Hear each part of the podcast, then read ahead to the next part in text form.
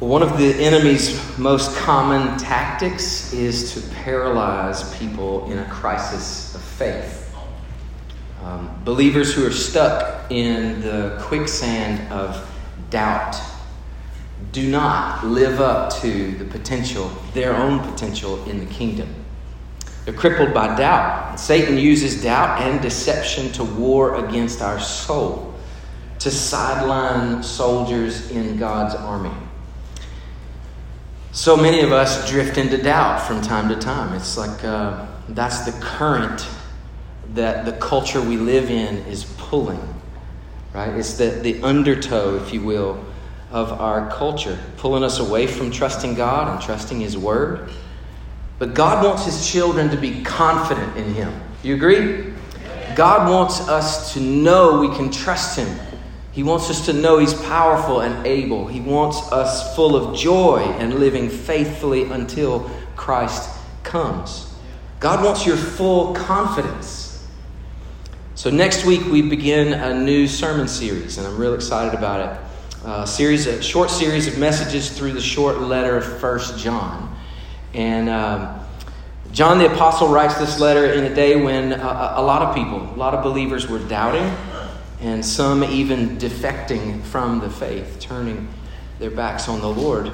And he writes this whole letter for one main purpose, and it's in 1 John 5, but he says this so that you may know that you have eternal life. So we're going to spend a few weeks in the letter of 1 John beginning next Sunday, and I want to encourage you to come. I think it'll be a blessing to you to check in for that series. But today we conclude a four part uh, message series on prayer. We've been calling this Pray Big. We, we have a big God, right? So we should pray uh, in proportion to the God that we believe in. So um, we can lift our eyes from the smallness of everyday circumstances and do what Jesus said in Matthew 6 seek first the kingdom of God and his righteousness, and all these things will be added unto us. So, this is the, the kind of prayer we've been seeking. Jesus promises that when we pray kingdom first prayers, he'll take care of everything else. So, church, um, this morning we, we sang big. I want to know if you're praying big. Are you praying like you believe what we just sang? That no matter the circumstances, we pray to a God who's already won. Right? Every powerful movement of God, every revival, every uh, evangelistic movement, all of them began with prayer. The people of God praying the will of God in the Spirit of God, these are the ingredients for the coming kingdom of God. And Jesus said, Pray this way Our Father in heaven, hallowed be your name. Your kingdom come, your will be done. We are to be people who are bringing the kingdom through prayer. So I love seeing God do the kinds of things that no person can take credit for. Don't you love that? Uh, this morning we got a beautiful picture of that through baptism. Uh, there's no one who can take credit for the Lord opening the eyes of a 77 year old man or a 20 something year old college student. There's no person who can take credit for that. That's the goodness of the gospel, and that's the, the Spirit of God opening the eyes of, of people who need Jesus. And so we pray big, asking that our God would continue to work like that, so that He will do things that no person can say, Look what I did. No, we'd have to say, Oh my gosh, look what God has done. And so today we, we want to continue asking the Lord to do God things. Oh God, would you give us the nations, making us disciples who make disciples of all nations? Jesus, this is huge. Like, it's too big for us. And that's the point. It is too big for us. Apart from God, we fail. But with God, we're a part of what you're doing in this world, building your kingdom. Lord, would you do it in such a way that only you can get the credit? Amen. All right, find your place in James chapter 5. I want you to think with me about prayer for a moment. James chapter 5. When the church was just beginning in the book of Acts, Jesus told his disciples to wait in Jerusalem and pray. Now, they spent a long time. I wonder how dedicated we all would be if the Lord said, I want you to wait here and pray because they waited and prayed in that upper room for about 10 days or more. That's quite a long prayer service. Um, you know, they say if you want to thin the crowd at your church, just um, call the people to prayer. And that's a really unfortunate reality. Jesus called his disciples to stay and wait and pray, and that's what they did. For about a week and a half, maybe two weeks, they prayed and worshiped Jesus. And then he sent his spirit. The Spirit of God came in power, and through spirit filled preaching of the gospel, thousands were saved. Immediately, God is beginning to do crazy, God sized things. And here's the reality God moves in power when his people pray in faith. God moves in power when his people pray in faith. I want you to think about this word faith as it relates to prayer for a moment. I just want to highlight a few stories through the Bible. Faith is fueled by a burden. Some of you in the room today have got a heavy burden on you. And that is fueling your prayer. It's like every time you open your mouth to pray, that's the thing you just can't help go to because you're burdened by it. Well, that's not uncommon and it's not wrong. Nehemiah prayed because his heart was broken. He was devastated that the city of God was in ruins and was in collapse. The Bible says he was burdened, and so he prayed. Faith is fueled by burden, faith is desperate. Esther, she called for a fast and called for prayer throughout the whole city or throughout the country. She called for fast and prayer because she knew that if God didn't come to the rescue, it would cost her her life. So faith is desperate. Faith is passionate. When we pray in faith, I'm describing how to pray in faith. It's passionate. Daniel prayed even when it had been forbidden by his government. Now, listen, there are certain things that call for civil disobedience. If the government forbids you to pray, disobey.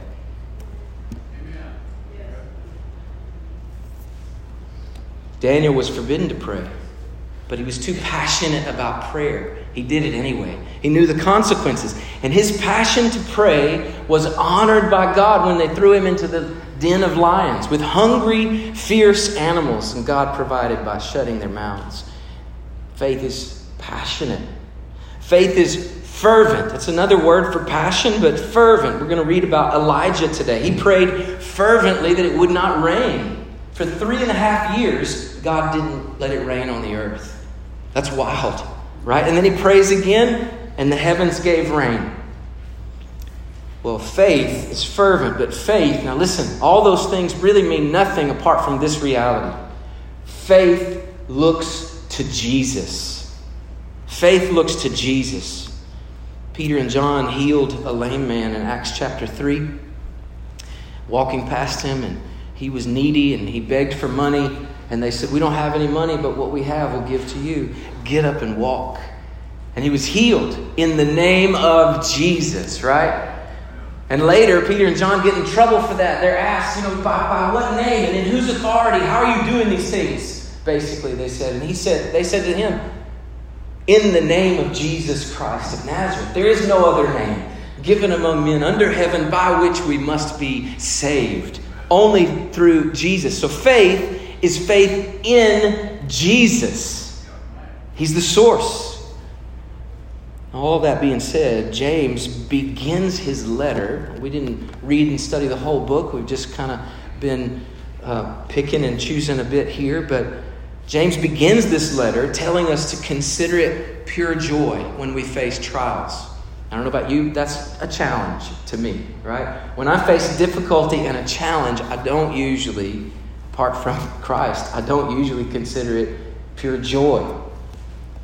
But James is telling us that these trials are meant by God to strengthen us, to give us perseverance, endurance, character, all those things.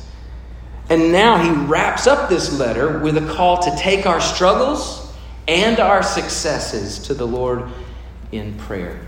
So, James chapter 5, um, we stand in honor of God's word. And just so you know, I was asked about this this week. Um, this is uh, going back all the way to the tradition among the Jews when, in Jesus' day. When they would come to the synagogue for uh, the, the, the study, the preaching of the Word of God, they would open the scroll and all the people would stand.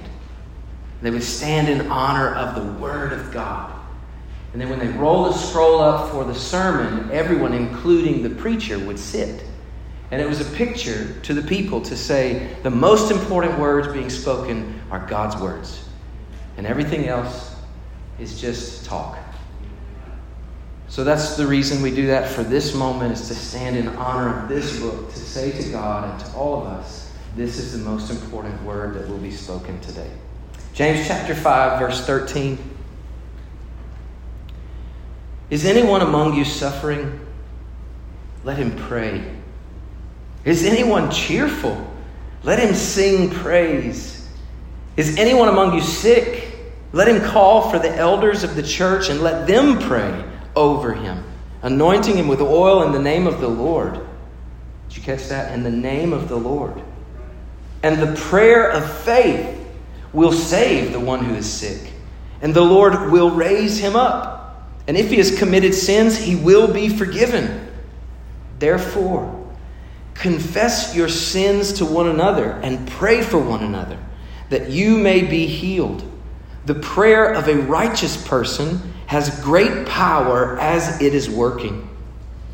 Elijah was a man with a nature like ours, and he prayed fervently that it might not rain. And for three years and six months, it did not rain on the earth. Then he prayed again, and heaven gave rain, and the earth bore its fruit. Oh God in heaven. You spoke, and the world was created. You spoke, Lord Jesus, and the winds and the waves submitted to your command. You spoke, and Lazarus came out of the grave. Your word is living and active and sharper than any two edged sword. And today we are here to listen and believe. Forgive us, Lord, for going our own way and Help us today to trust in you. Have your way, King Jesus. In Jesus' name and for his glory. Amen. Amen. Would you be seated? All right, when you pray, what do you expect to happen? Are you expectant in prayer? I mean, Do you really believe that God is going to do the things you're asking Him to do? James began this letter with a, with a warning. He, he said, uh, We should not doubt when we ask from God in prayer.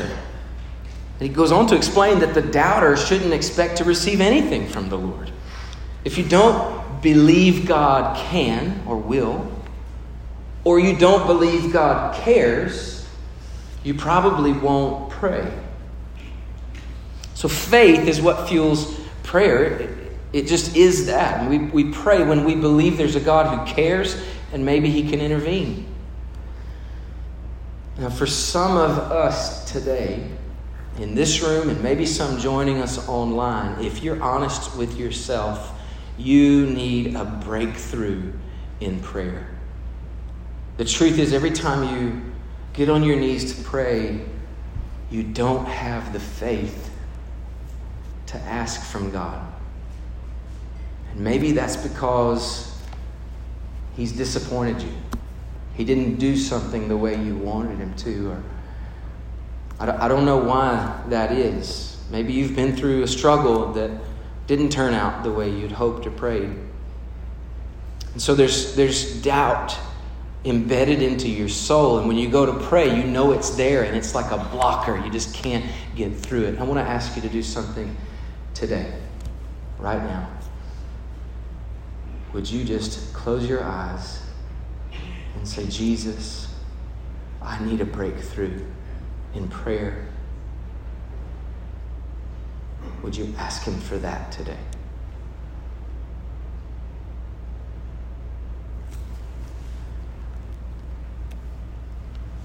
I want to take a look at what James and what the Lord is trying to teach us through the ending of this little book. I want us to actually start with the end. I want to start with the, the illustration, the example he uses of Elijah. I think that helps to kind of give the broader picture of what the rest of the teaching is about. So let's start with this reference to Elijah and the crazy stuff that God did through his prayers. The first truth James teaches us is he is like us. Did you see that in the book? He said, Now, Elijah, he's a man just like us. Why, I wonder, does James begin that way? He begins that way because it's our tendency when we read things like this that seem so extraordinary, our tendency is to remove ourselves as far away from that extraordinary, super Christian, super faith kind of a person. And James is preempting your tendency and mine to do that by saying, no, no, no, now look, Elijah's not a superhero, he's just like you. Flesh and bone. We like to read stuff like this and we go, well, he's exceptional. He's really good at praying. I'm not really good at praying. Elijah, oh yeah, he was that super Christian. And we find a way to put such a gap, such a separation between us and these superhero people of the faith that we have good excuses for why our lives don't resemble theirs. But James knows that we do that. And so he's beating you to the punch. And what he's telling you is Elijah isn't special, prayer is. You didn't catch that. Elijah isn't special, prayer is. It's special to come before God. And you and I have the same access to the same power that Elijah did. That's the radical truth. The, the point of prayer is not the specialness of the one praying. No, it's the one to whom we pray. This is powerful. If we get a grip on this reality, it would radically change how we pray. We all have the same access to the same powerful God through Jesus Christ. So, powerful prayer trusts in the source of power. Do you know what you're doing when you, when you look at guys like Elijah? Or somebody maybe around you that you really admire their faith and their prayer life or whatever, you think, man, wow, but they're really good at that. What you are essentially doing is saying, you know, when I pray, I'm, it's not really to the same, it's not near as powerful. And James is saying, no, Elijah is just like you. He's not special. Prayer is. What about Elijah? It says he prayed fervently. James tells us he prayed fervently. What does fervent mean? Well, Webster says it means a passionate intensity. Okay. So, as it relates to prayer, let me suggest two words passion and persistence. We've already, we've already talked about these, so I won't labor the point, but here's what I mean Elijah prayed with, with uh, all the urgency that, that his heart could muster, right? And he prayed consistently, like he, he wasn't given up. I think of Jacob who wrestled with God, you know, and um, the Lord said, Let me go. And he was like, no, I'm not letting you go until you bless me. That moment. That's the kind of persistence and passion in prayer that is this word fervent. So James says Elijah prayed with passion and persistence. But what did he pray for? He prayed for a drought of judgment. Now, why would he want to stop the rain? I don't know about you, but I've never prayed for God to stop the rain. But why did Elijah pray that way? Where did this idea come from? Did he just, you know, think, hey, it'd be really cool, stop the rain? No. This is very important. In 1 Kings 17 and 18, this is where we read the details of this story. And what we find is that the people of God were deep into idolatry. They'd brought in the Baal, is what we're talking about, the idols of Baal. And they're worshiping this God named Baal, praying to and worshiping and asking these idols to do for them what only God can do. Well, Elijah knew what God had warned before. Elijah knew God's word. Now, in Deuteronomy chapter 11, the Lord warns. And he says these words in Deuteronomy 11. I'll start in verse 16. The Lord says, Take care lest your hearts be deceived and you turn aside and serve other gods and worship them. Then the anger of the Lord will be kindled against you, and listen, he will shut up the heavens so that there will be no rain, and the land will yield no fruit, and you will perish quickly off the good land that the Lord is giving to you. Isn't this interesting? Elijah didn't just pull this out of thin air. No, he knew the word of God. And he looked around him and he saw the idolatry was a perfect picture of what God had said. This is, if, if my people turn away from me and give themselves to idols, I will grow angry and I will shut up the heavens. And so Elijah says, Lord, I'm looking at your people. They're worshiping Baal, they're worshiping these idols. I'm asking you, God, shut up the heavens.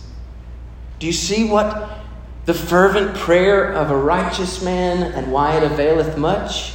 It's because he praised the Word of God. Elijah was praying God's Word. Listen, the prayer that moves heaven starts in heaven. God works when we pray His Word powerful prayer fervently calls on God to be faithful to his own promises.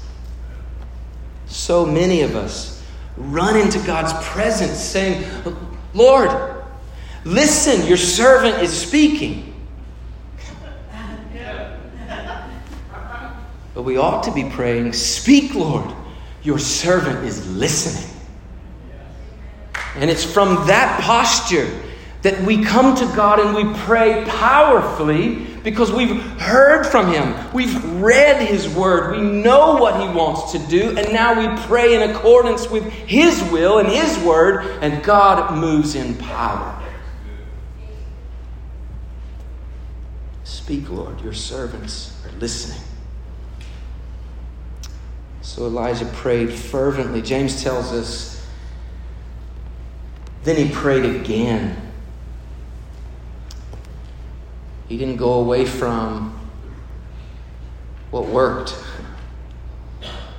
Now, a lot happened between the prayer to stop the rain and the prayer for rain to come again. There was three years of drought. So the Lord spoke to Elijah many times through that time frame. And I want to track for a moment some of this story because it's helpful for us.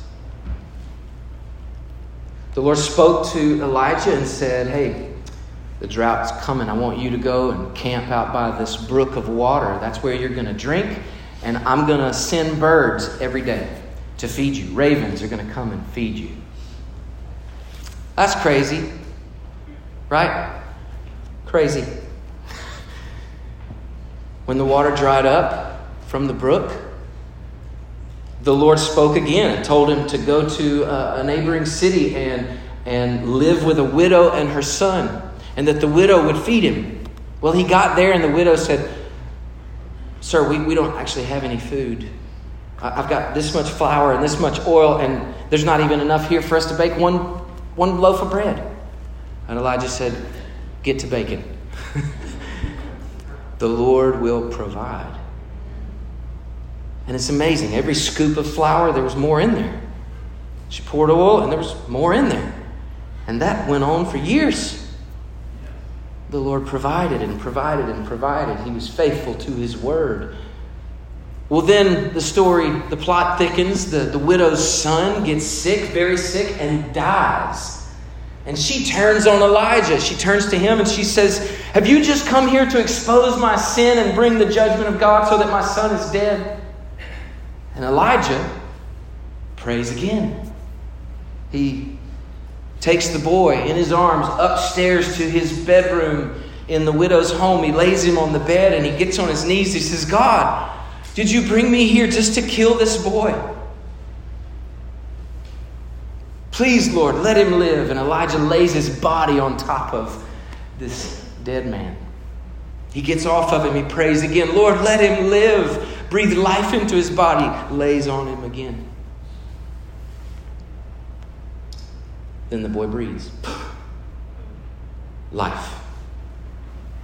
God shows himself powerful, not just to stop rain, not just to feed with birds and provide a brook, not just to fill a jar of flour and a jar of oil, but to breathe life into dead men. Elijah carries the boy downstairs and says, Look, woman, your son lives. That's powerful. And she said, Now I know that the word you speak is the Lord's and that he is faithful. Hmm. Then the Lord spoke to Elijah again. The Lord told him, It's time for the rain, but not till there's a showdown. So Elijah summoned, he went to King Ahab and uh, he summoned the prophets of Baal, and they went to Mount Carmel. And maybe you know the story where Elijah challenged the God of, well, Baal to a duel between that God and the real God. And they built altars on the mountain, and Elijah said, Hey, whoever's God is real will send fire from heaven to consume his altar. Are you, are you good with this deal? And the prophets of Baal, there were 450 or so of them, they were like, Yes, that's a great deal. We'll take it. So they began dancing and praying and singing and cutting themselves and doing all kinds of crazy things, asking Baal to do something. He did nothing. And Elijah said, Well, maybe, you know, maybe he's in the bathroom. Believe it or not, that is in the Bible. Elijah said, Well, you know, maybe he's asleep. I keep sing a little louder. Maybe he's asleep. And then when it came to be Elijah's turn, he got on his knees and he prayed. And I want to read to you what he said in 1 Kings 18, verses 36 37. Elijah prayed, O Lord God of Abraham, Isaac, and Israel. Let it be known this day that you are God in Israel, and that I am your servant, that I've done all these things at your word. We can't miss that, church. Elijah didn't go rogue, he was doing what the Lord was telling him to do.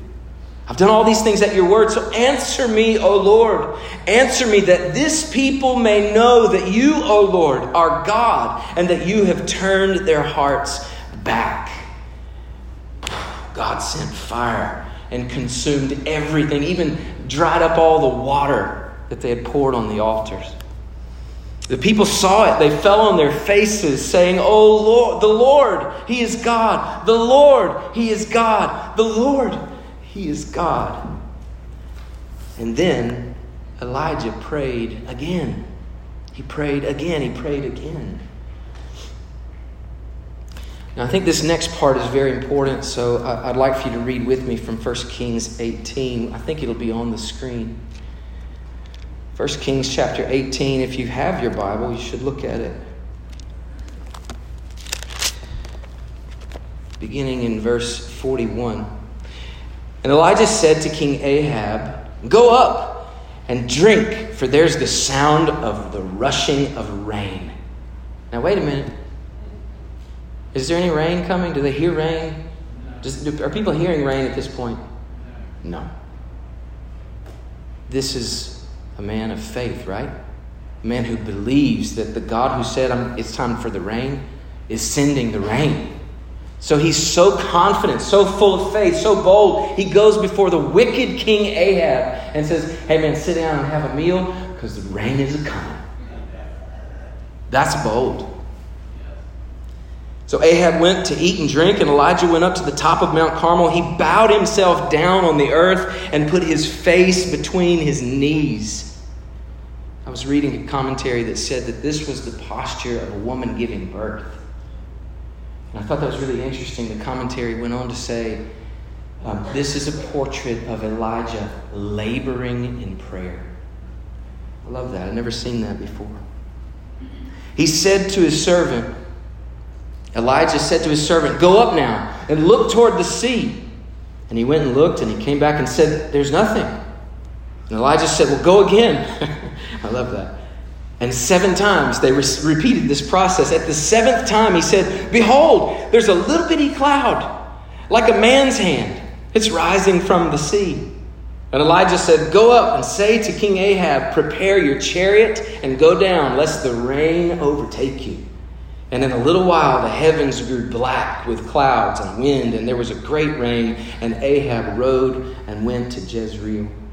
And the hand of the Lord was on Elijah. And he gathered up his garment and he ran before Ahab to the entrance of Jezreel. This is remarkable, right? Can we just say the things that are happening in Elijah's life are um, extraordinary? And here's how James begins this story. When he's trying to call to mind all of these things in his original hearers, he starts by saying, He's not special. Elijah is a man just like you. The point of this story is to say that prayer is powerful. Prayer is powerful.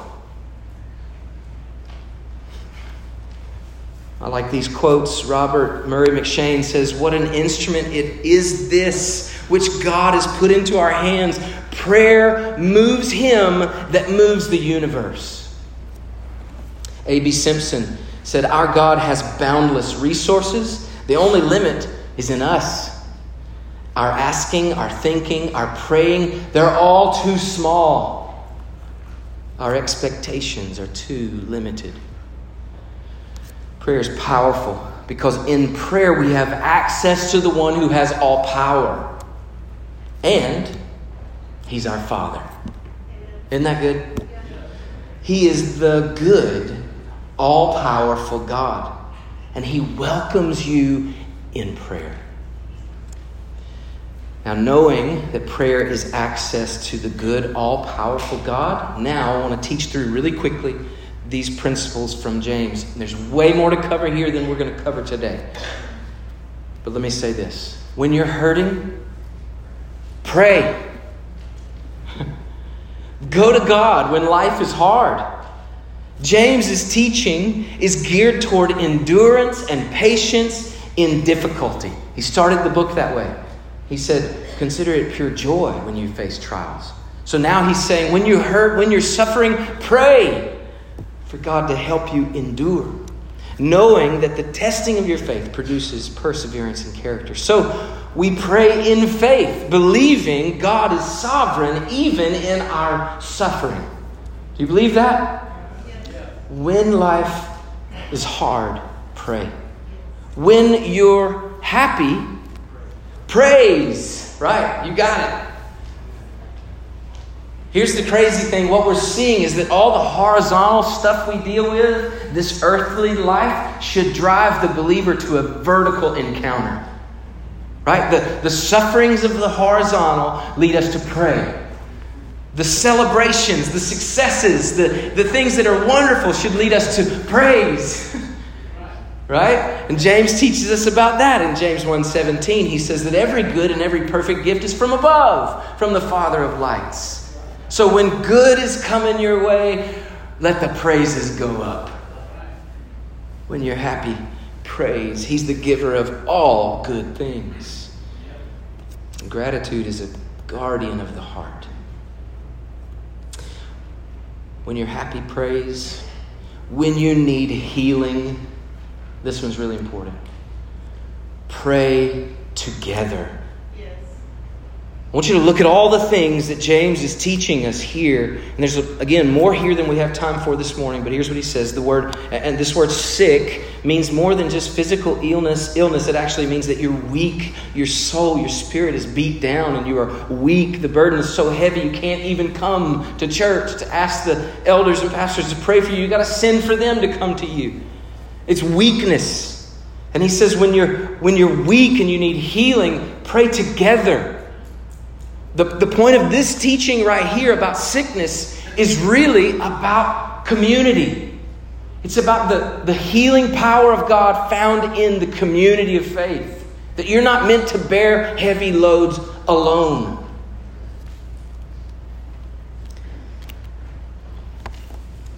Physical suffering can also impact your spiritual life, and your spiritual life can cause physical suffering. They're more interconnected than we like to believe. James actually says if there's sin, by that he's saying sin is not always the direct cause of some kind of ailment, right? You know that, right? So that when, when we suffer physically, it's not always because, you know, you told a lie yesterday, God's getting you back. That's not always how that rolls. I mean, we look at Job. The story of Job is a perfect example. He suffered a lot, had boils leprosy all over his skin. His friends came to him and were like, What did you do, man, to deserve all this? And the teaching in Job is that's not the case. Job was a righteous man, he was upright. All that suffering was to test his faith. John chapter 9, they, they bring a blind man to Jesus who'd been blind from birth, and they said, Who sinned, this man or his parents? And the, the logic there is every time there's something wrong, is because God is smiting us. And James is saying, if you sinned, it's not always the condition of suffering. But if you've sinned, what does he say? Confess your sins one to another. Again, it's the value of community, that we're in this thing together. James says to call the elders and anoint with oil, and here's the main idea in the name of the Lord. This is the key to powerful praying. What does it mean to pray in the name of the Lord? Well, it, it means it's not. It means to do something um, as His representative. To this is what Jesus would do, or this is what Jesus wants to have done. I'm so confident that this is what the Lord wants. I'm praying in His name. It's when you say in Jesus' name, that's not putting the stamp on your holy envelope so that you send it to heaven. It's not like the good tagline at the end of your prayer. It's way deeper than that. It means you're praying according to His will. According to His will. It means you're asking and expecting His power and it means you are aiming for His glory. Now, listen, there's not a one of these that you can miss. We don't always know God's will in every situation, so this is tough. We don't always know. I think about Paul in 2 Corinthians chapter 12 when he prayed and prayed and prayed three several times, the Lord take this thorn in the flesh from me, and God said, "No. I actually want you to have that because in your weakness, I'll prove myself strong. My grace is sufficient for you. Sometimes the Lord uses suffering. We don't always know what He wants us to pray, and so we pray our hearts out. We pray His word. We trust His character. We pray our hearts out and we lay it all before Him, trusting that He will work according to His will. That's what it means to pray in Jesus' name. We also pray asking and expecting His power. Our prayers are access to a powerful God. We pray big because He's big. We acknowledge Him as the source. I love the way Paul prayed in Ephesians 3:20. He said, "Now to him who is able to do abundantly, exceedingly more than we could ever ask or imagine." That's how you pray to a God of all power. And then we aim for his glory. Did you notice how Elijah prayed? He set the bullseye of his prayers on God's glory, even among his enemies. And we can be certain that we are praying God's will when we pray for His glory. Now, these are ingredients to kingdom first praying. I realize my time is gone, so I'm going to move really quickly. The Bible says that the fervent prayers of a righteous man availeth much. So, what is it that makes a man righteous? This is a big question. It's very important. And here is the good news of the gospel faith in Jesus Christ makes a man righteous. When James is writing this passage, he is not saying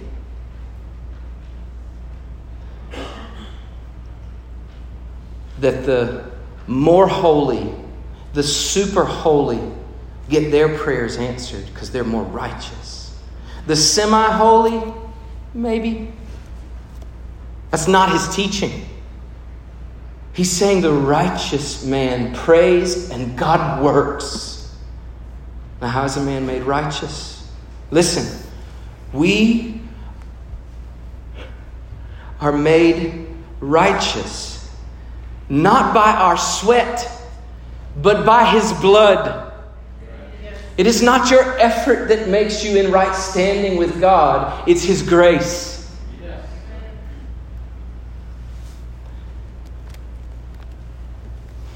If you don't know Christ, well, that will definitely be an issue in your prayer life. Listen, you can be a follower of Jesus today. He came to save sinners like me and you. That's all of us. He, he died so that you could be forgiven and have a relationship with Him. He rose from the dead so that we would know He has all power to do all that He promised. He alone can save. Will you trust Him today? So ultimately, James is saying this pray fervently, Christian. Your prayers are powerful because God is powerful. Amen? Fill your prayers with the Word of God. Ask the Father to work powerfully for the good of others and for the glory of His great name. And this is how we pray in power. It's how we pray in faith. Now, I do hope that we leave here encouraged and inspired by the example of Elijah, but there is a better prophet. The ultimate mediator between God and men, the man, Christ Jesus. Now, like Elijah, Jesus also knew what it was like to live on every word that comes out of the mouth of God. Jesus also cared for the widow. Jesus also raised the dead. Jesus also fasted 40 days and 40 nights, and Jesus knew the power of prayer. But unlike Elijah, Jesus never sinned. His ministry was not the pouring out of God's judgment on a deserving people. No, but absorbing God's wrath on an undeserving Savior and pouring out God's grace on undeserving people. And now, the Lord Jesus is interceding. Jesus is praying for us.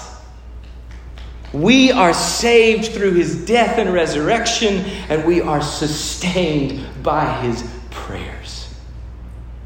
Today we look to Christ as our hope.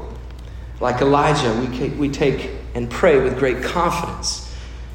What seems to be just a tiny cloud today will fill the sky with his glory in the days to come. Amen? Amen. Because our great King is faithful and will reign forever.